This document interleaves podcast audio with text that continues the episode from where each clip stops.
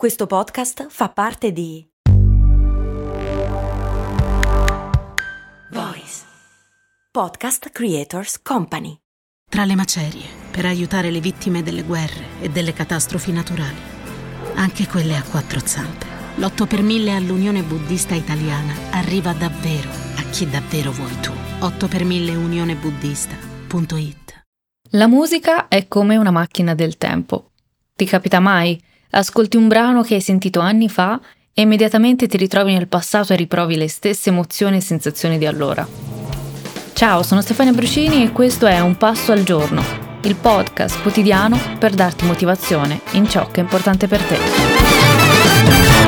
Ti offro questa riflessione anche come spunto per fare journaling, visto che molti vi state appassionando e state iniziando a inserirla come abitudine quotidiana.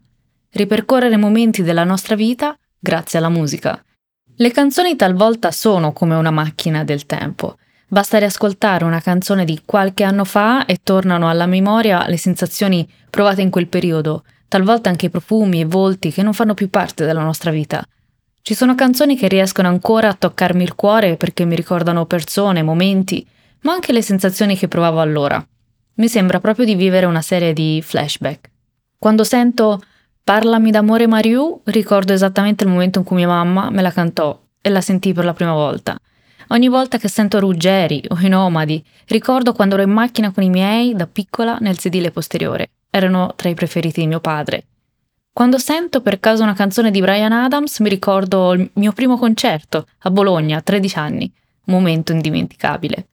Quando sento brani degli anni 90 e 2000, ricordo gli anni di MTV, gli anni dei concerti, ma anche di quello che provavo, il momento in cui cerchi di capire chi sei e hai quella grinta e speranza sul futuro in cui tutto è possibile. Credo che la musica sia un grande mezzo di comunicazione per ogni generazione. Vediamo insieme cosa dice la scienza riguardo alla musica e alla correlazione con la salute e con la felicità. Ci sono un numero incredibile di studi.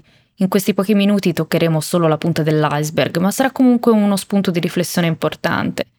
Condivido con te una parte di un articolo pubblicato sul sito dell'Università della Florida su uno dei corsi più popolari del Barnett Honors College, di due professori della stessa università, il neuroscienziato Kiminobu Sugaya e la violinista di fama mondiale Ayako Yonetani.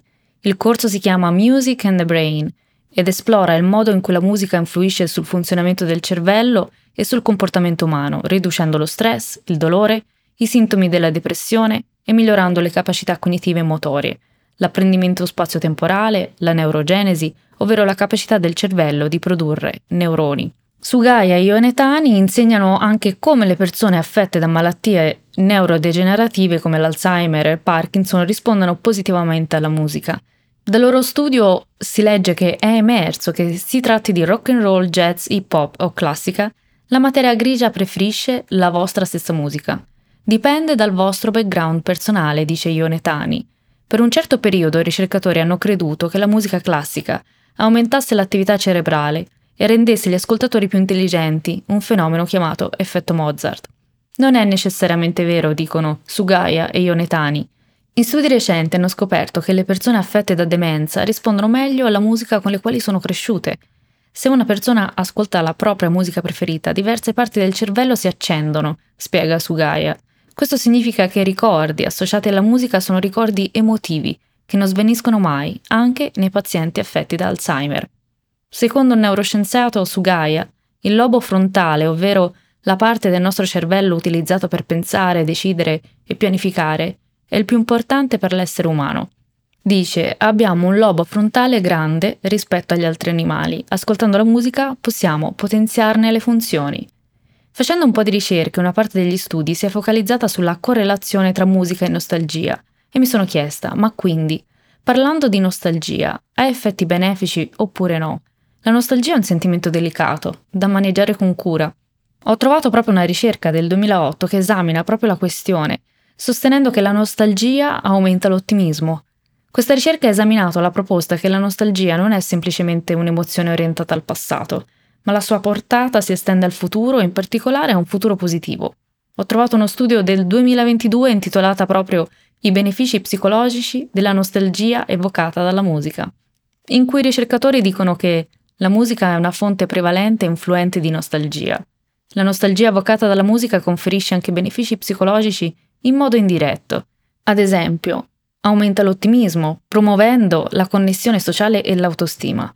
Inoltre, promuovendo la connessione sociale, potenzia l'ispirazione, rafforza il significato nella vita e aumenta la continuità di sé.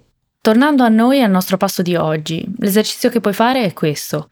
Crea la colonna sonora della tua vita fino ad oggi. Fai un elenco delle canzoni che hanno fatto parte della tua vita, ascoltale e cerca di mettere nero su bianco i tuoi ricordi dell'epoca.